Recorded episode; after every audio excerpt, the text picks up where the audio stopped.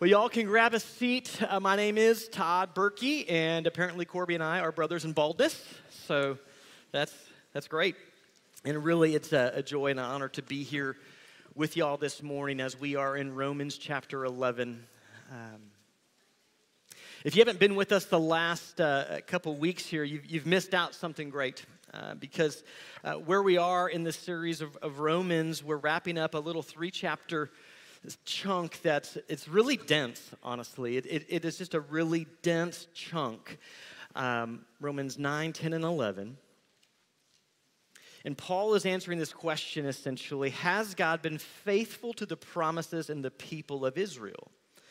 Now, again, the reason why that question is being asked, the reason why uh, he is responding is because Israel was God's chosen promised people all throughout the Old Testament.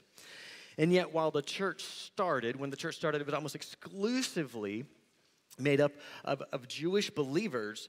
Quickly, as the God's word went out, it shifted and the Gentiles flooded into the church.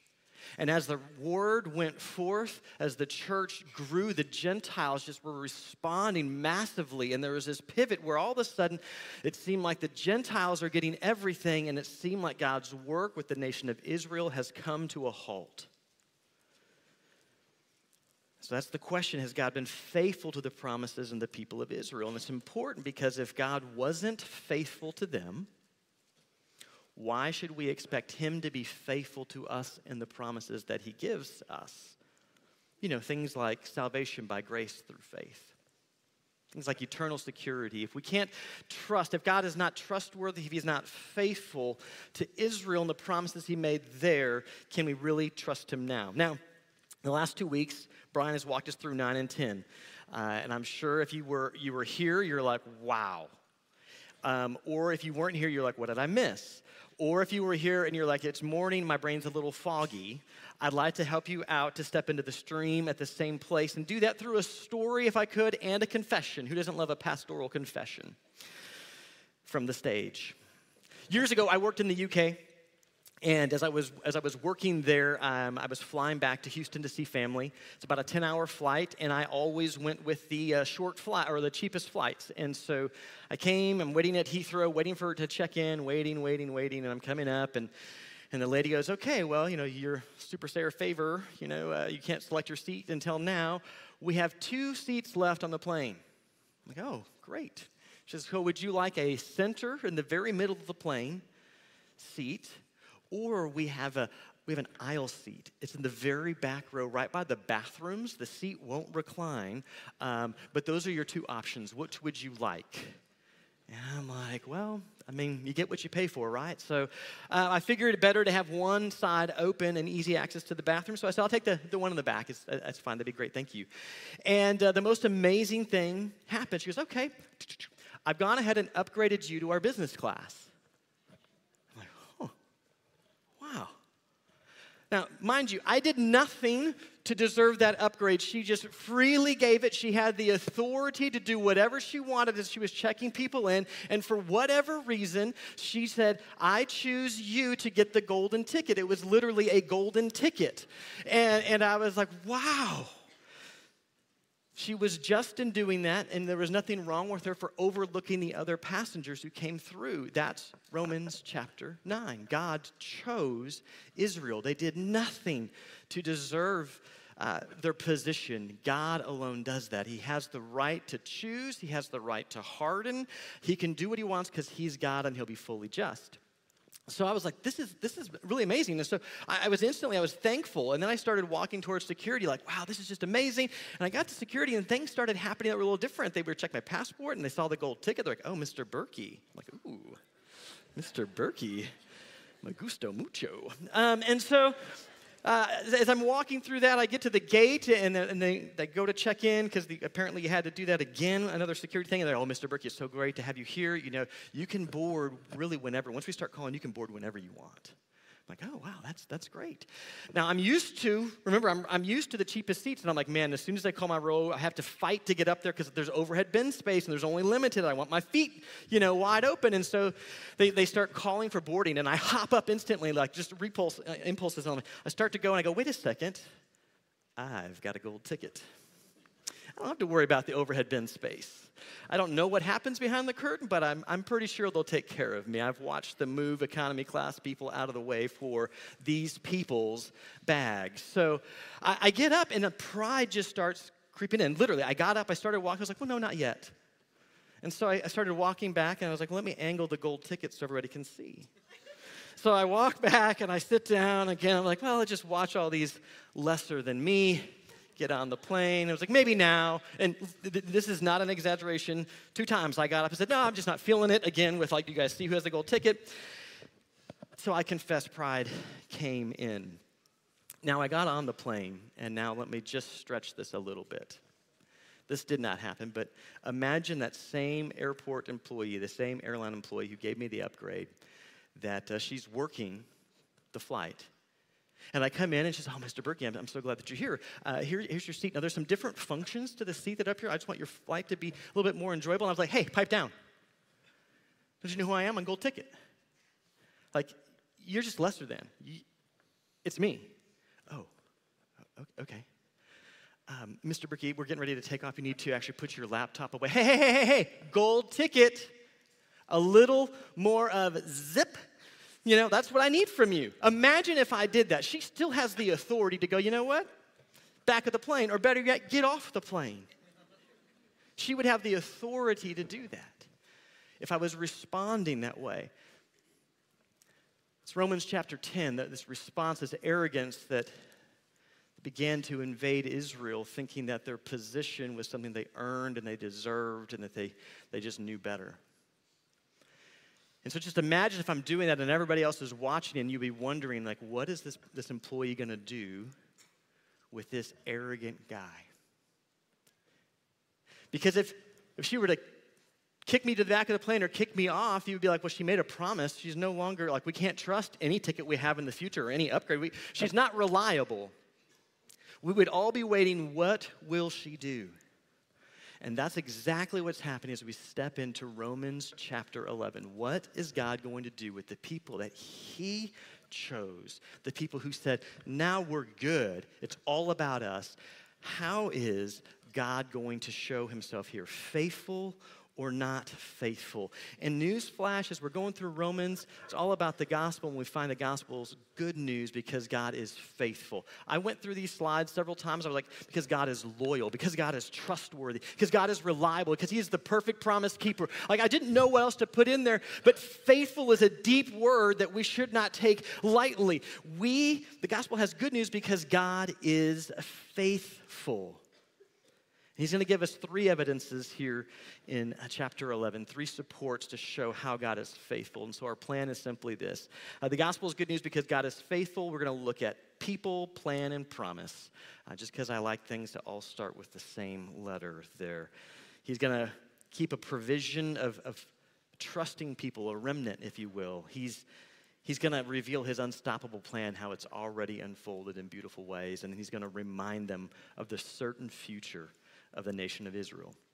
Now, before we dive all the way in, we have to do just a little backtrack, a little bit of work, if you will, with me, because this is this is a dense section and this is a kind of a dense chapter, and you really could get lost in a lot of different things. It's easy uh, to get lost along the way, and so we need to make sure that that we we know God is talking here about the group Israel, the nation of Israel. He's not talking individuals. He's talking groups. It's going to be very helpful when we get to the branches.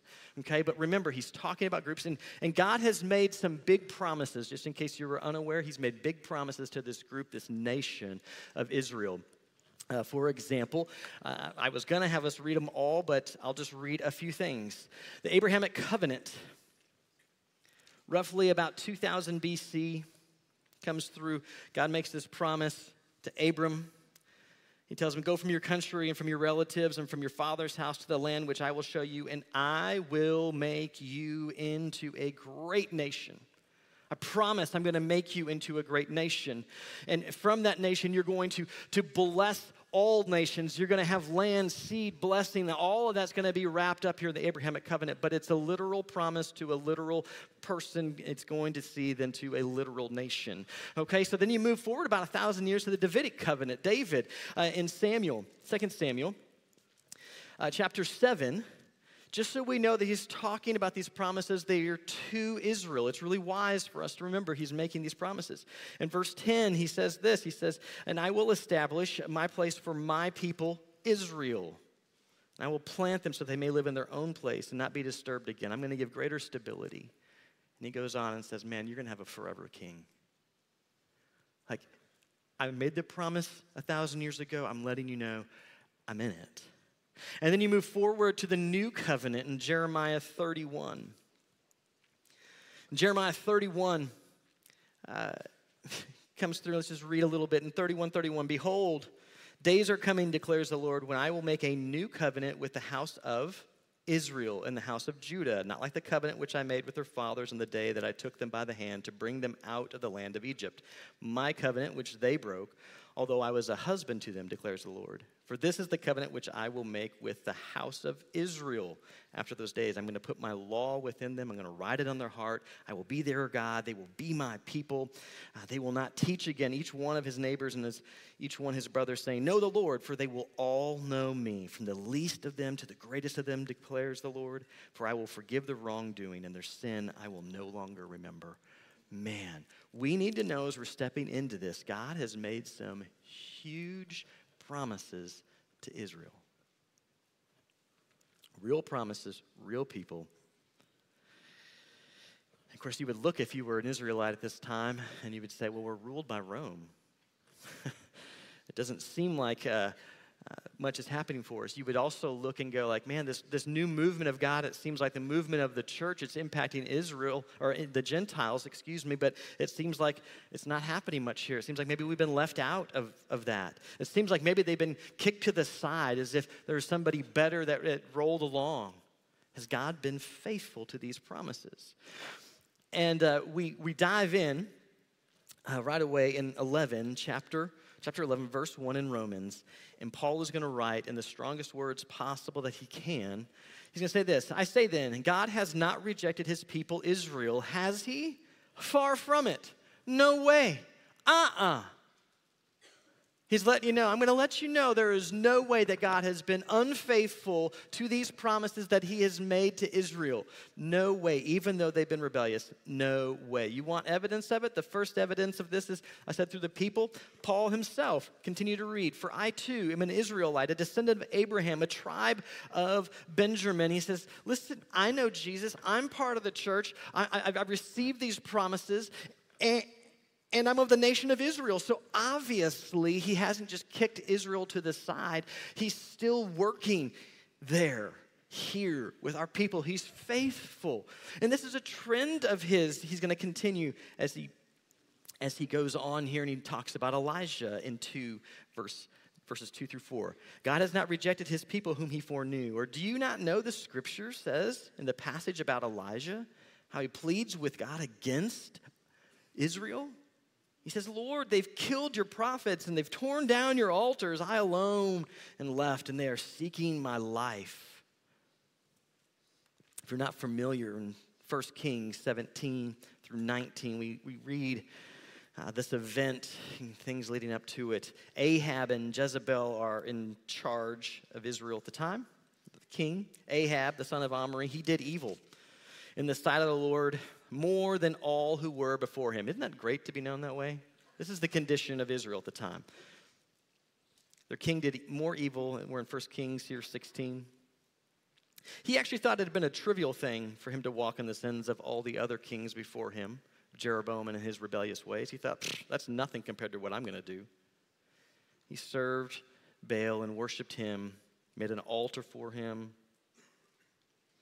he also uh, went ahead and said, You know, I know God said that we shouldn't rebuild Jericho, but let's do it. Let's go ahead and rebuild Jericho. So they rebuild Jericho at the loss of the firstborn. Let's flip the gate. Another loss of the firstborn, seeing God is faithful to his promise. It's not a great time in the nation of Israel, but the, the funny thing is, or the interesting, as Ahab is doing more to provoke the Lord to anger than anybody else, the nation as a whole followed him. They said, okay, let's go. Baal it is. Let's do it. And so the condition is you see everybody running in the wrong direction. And you know the story, you're familiar with, with Elijah. He shows up on, on the, the Candy Mountain, I like to call it, Carmel, uh, if you will. and does battle and wins. And Israel's like, oh, I think God is our God. And then rain falls, much like it fell earlier today. In the middle of that rainstorm, Elijah runs towards um, Jezebel and ahead of Ahab just to remind him, man, you need to repent and turn your ways, and the whole nation needs to come back. And he's thinking this is a great victory. And then he receives news from the queen that she's going to kill him now. And he freaks out and he runs. Uh, just a really quick map here. You can see at the very top is where the battle happened. Then he went just a few uh, inches to the left to Jezreel, and then he ran down to Beersheba, and then from there he ran south to Mount Horeb or Sinai.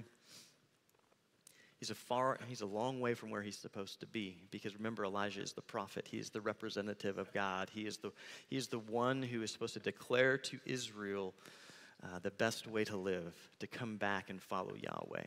And where does he go? Far, far away. And it's interesting in, in 1 Kings chapter 19, 9, God actually says, Why are you here? Elijah, why are you here?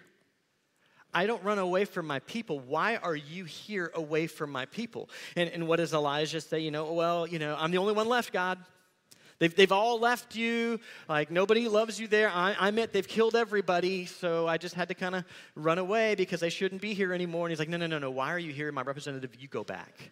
You, Elijah, go back. Because me, as a God, I don't leave my people, even when they are rebellious. Go, give, anoint a new king. Go and walk alongside Elisha, who will take your place as prophet. Go. Because I've also kept 7,000 men who have not followed Ahab. They have remained loyal to me. There's a remnant. I love my people. I am faithful to my people. I always keep some people who are trusting me. I am faithful to Israel. Just look at the remnant. Look at the few who are there. And he says one other, you want one other example here is back in Romans. In the same way, in verse 5, in the same way, then, just as God had kept 7,000 back then, today, at the present time, there's also a remnant. There are still Jewish believers.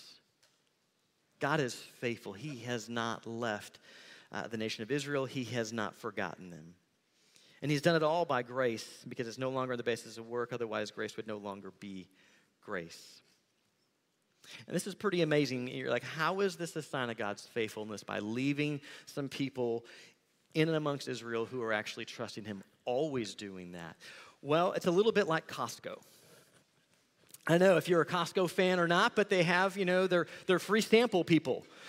Small, chosen, select of their employees who are around the store calling out, saying, This is this will give you life. Come eat these prunes. There's life to be found here. Come have this, this electrolyte drink. It's amazing. Come. We want you to live well because Costco cares that you live well.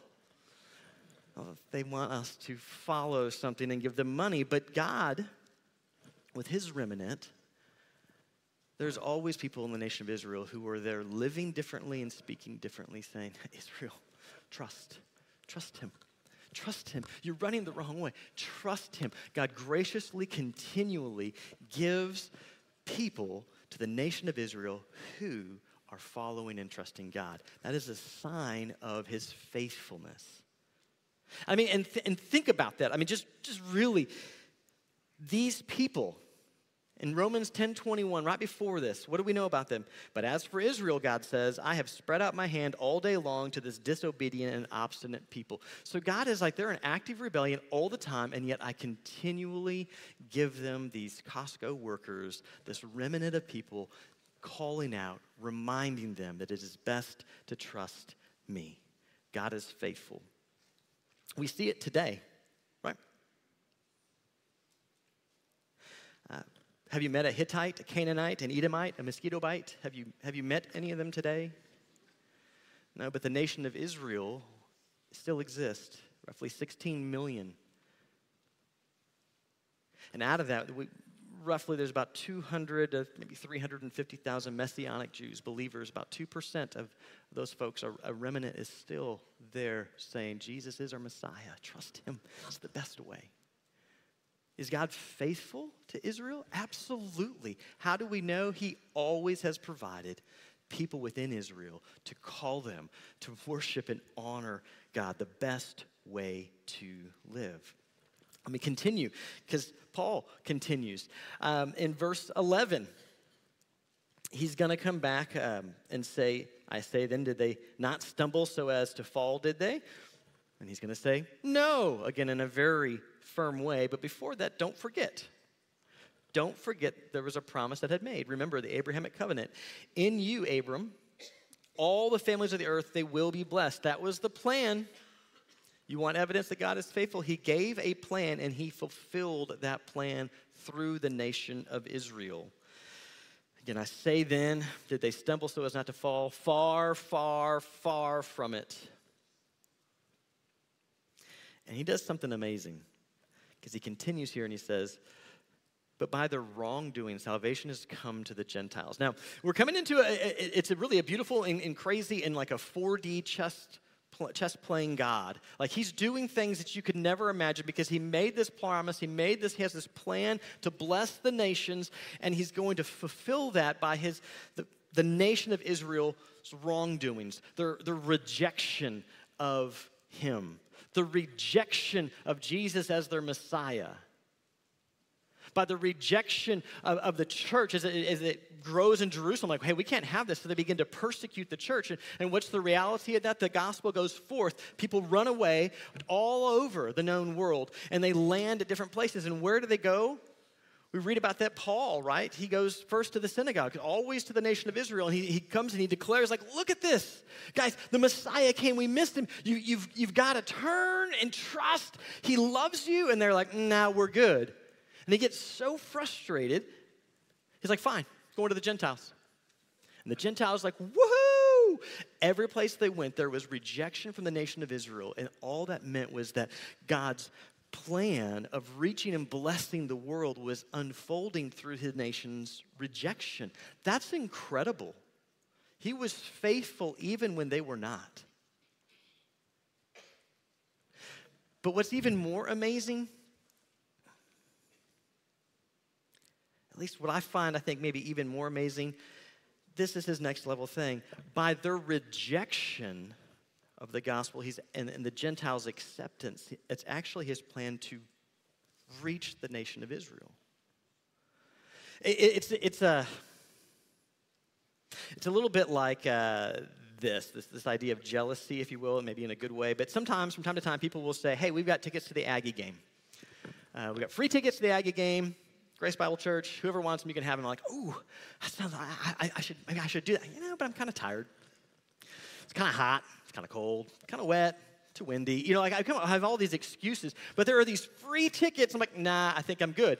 And so I sit at home and I'm like, oh, that was, you know, I'm glad I'm here in air conditioning. And then I look on social media and what do I see? I see somebody else from the staff like, hey, thanks for the tickets. I'm like, wow, that looks fun. Man, I, I wish I would have gone. And I find this amazing about God. Is, is he faithful to his promises? Yes, I'm going to bless the nation. How? By Israel rejecting, okay? And then the gospel is going to the Gentiles. Uh, uh, uh, okay, how is that actually being faithful to Israel? Because it's going to drive them to jealousy. They're going to begin to see the beauty uh, of, of what God has for those who trust Him. And that's going to make them jealous to come back. Now, unlike my football analogy, I can't go back in time to say, yeah, okay, I'll take the tickets. The reality is, uh, Israelites in Paul's day and today, they can look and say, like, you know what? I think, we, I think I missed it. I think I think He is the best way to live. And they can at any time step forward and say, okay, I do. I believe and I trust. It's incredible God's faithfulness to Israel, even through their rejection. Paul understood that. Paul understood that reaching the Gentiles was a way to reach the Israelites, which again is just, in my mind, next uh, level. In verse 13, he says, I, Paul, am speaking to you. Who? You who are Gentiles. Therefore, in, insofar as I'm an apostle of the Gentiles, I'm going to magnify my ministry if somehow I may move my own people, the nation of Israel, to jealousy and save some of them. That was his outreach strategy. Let me run towards the Gentiles, see God do great things there in hopes that Israel will go like humdinger, wake up, and come back to their Messiah because God is faithful. And Paul's confident that this plan is going to work. Paul's confident that God is not done with the nation of Israel. And he shows that confidence through kind of a, a weird, a weird or strange to us expression coming through here. And again, it's going to be helpful for us to remember that 9, 10, and 11, the question is all about has God, is he still faithful to Israel? It's going to be, it's understanding us that this is God and Israel and his faithfulness. And he's talking about groups, not individuals. And so I'm writing to you, Gentiles, that would be a group. Nation of Israel, that is a group. Because as soon as we sit there and say, no, no, no, no, I'm going to read you as me individually, this text can get really confusing and cause like just some challenges for us. If we let God's word be God's word and we come back and realize he's talking about groups, what is seemingly confusing when we get to these branches that are being broken off is not going to be a place of us going like, I wonder, did I lose my salvation? Instead, we're going to understand his flow of thought and go, I have confidence. God is incredibly faithful. So he's coming in here and he says, you know, the, the first piece of dough is holy. Uh, the lump is also. And if the root is holy, the branches are as well. And I mean, like, amen, there's the service. We're over. Let's, let's go. Remember again the context. Is God faithful to Israel? Absolutely. What's an evidence of that? He always leaves a, leaves a remnant. There's always people who he leaves placed behind who are trusting him, who say yes, who are set apart for that mission of reaching the nation of Israel. And so the first piece of dough is probably that remnant, that, that first generation in the church of Jewish believers, that they are set apart, they're holy. And if the first part is certainly the lump, which is the nation at large, will in the future turn and trust Jesus. And he's going to expand on that more at the end of this chapter. But the lump, the first piece of dough, probably the remnant, uh, the, the lump, how great of a term is that? But the lump is Israel in the future when they, as a nation, return and have, a, have an attitude of trust as opposed to distrust. And then he goes to the root is holy, the branches are as well. Now, the root is, it's probably Abraham and the patriarchs, those early ones who the promises came, and that they believed and trusted the Lord. Remember, uh, if you tracked Brian back in chapter 9, he was talking about, well, who's the real Israel? They're not all the one the physical descendants are. They no no no no. It's those who believed. And then he goes through uh, a whole whole list of it. Is did the promise, did it go with Jacob or did it go with Esau? Was it with Isaac? Was it with Ishmael? Who, like, God is at work, and so not everybody who is an ethnic Israelite necessarily is a person of the promise. It doesn't mean that they've trusted in God's promise. That's why nine was so critical. So he's here. The root, those patriarchs, Abraham and those who early trusted in God's promises. And the branches are those who are connected to the promises of God that were made to Israel through faith in Christ. That's both Jew and Gentile.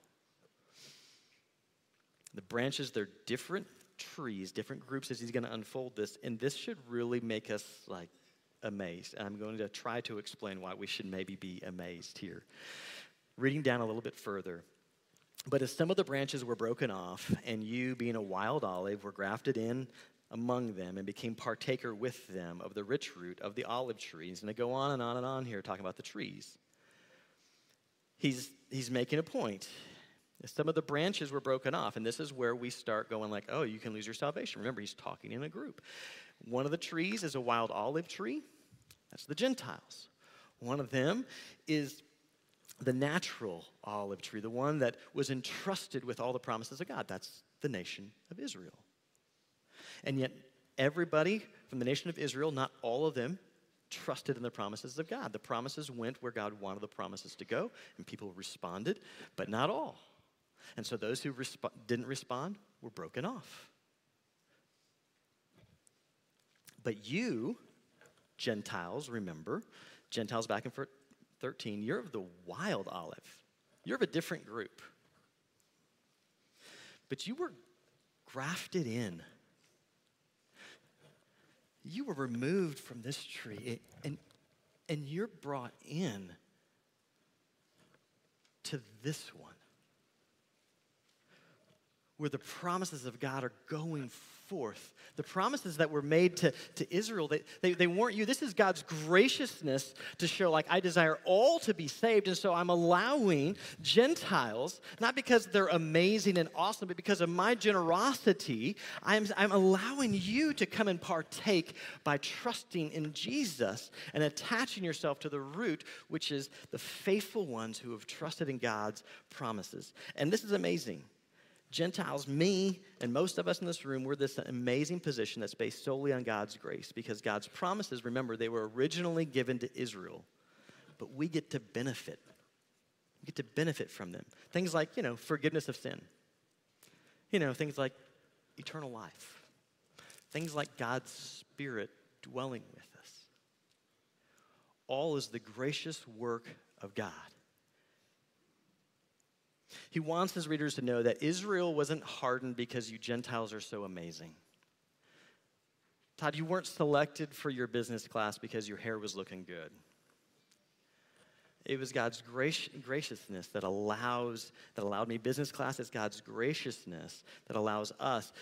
Israel was hardened because of their rejection. Remember, Brian talked about this in chapter 9 that, that, that God, as, as, he's, as he's moving people, he just moves them in directions they were already going. Pharaoh was already going to be pushing back against God, pushing back, and, and God just solidified that. He never pushes people where they're not already wanting to go.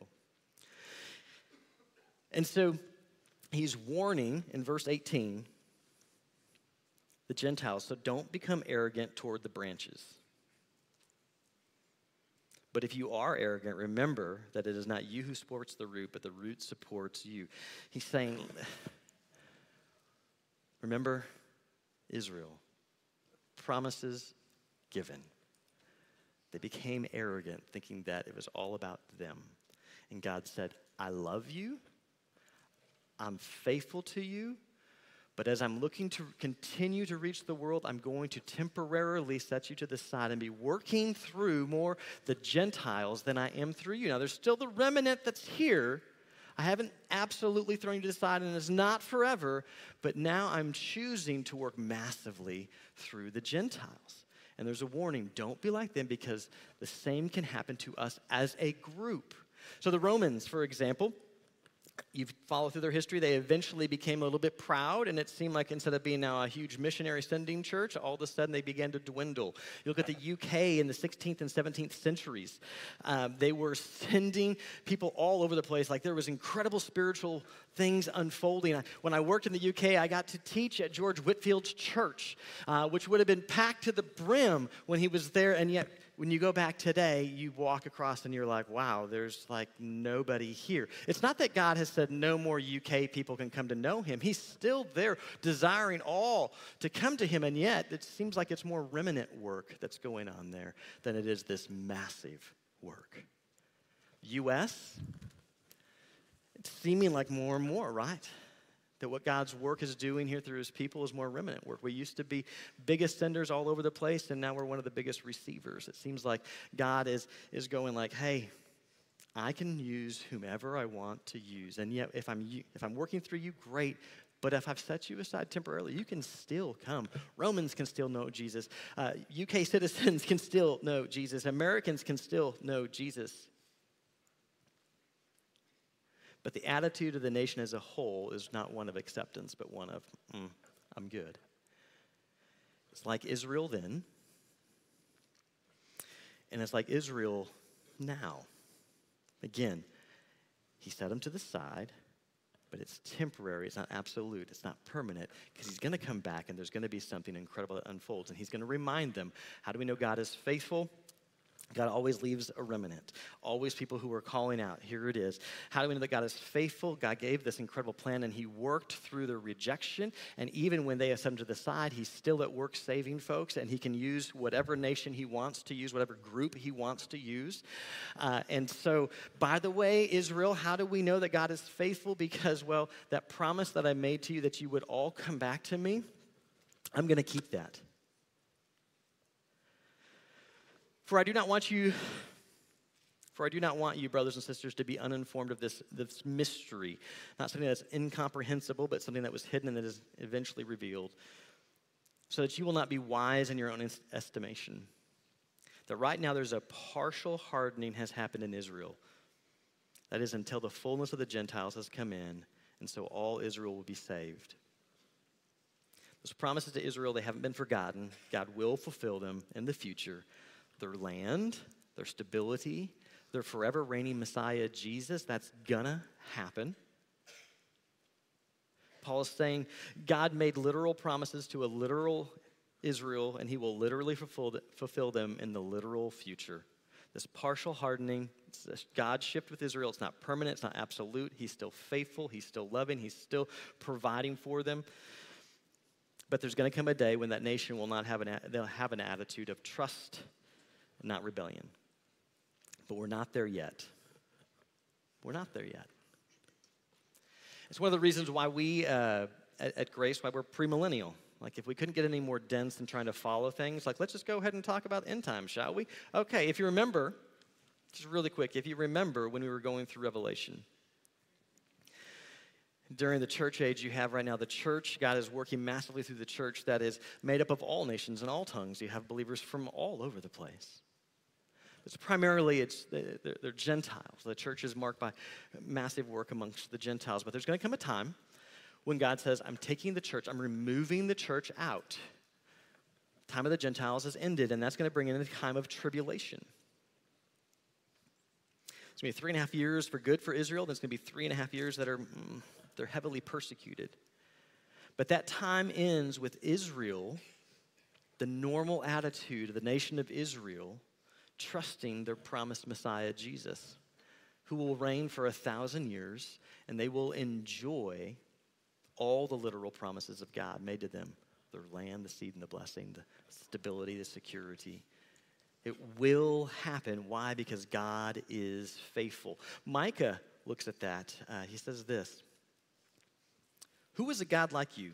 Who pardons wrongdoing and passes over a rebellious act of the remnant of his possession?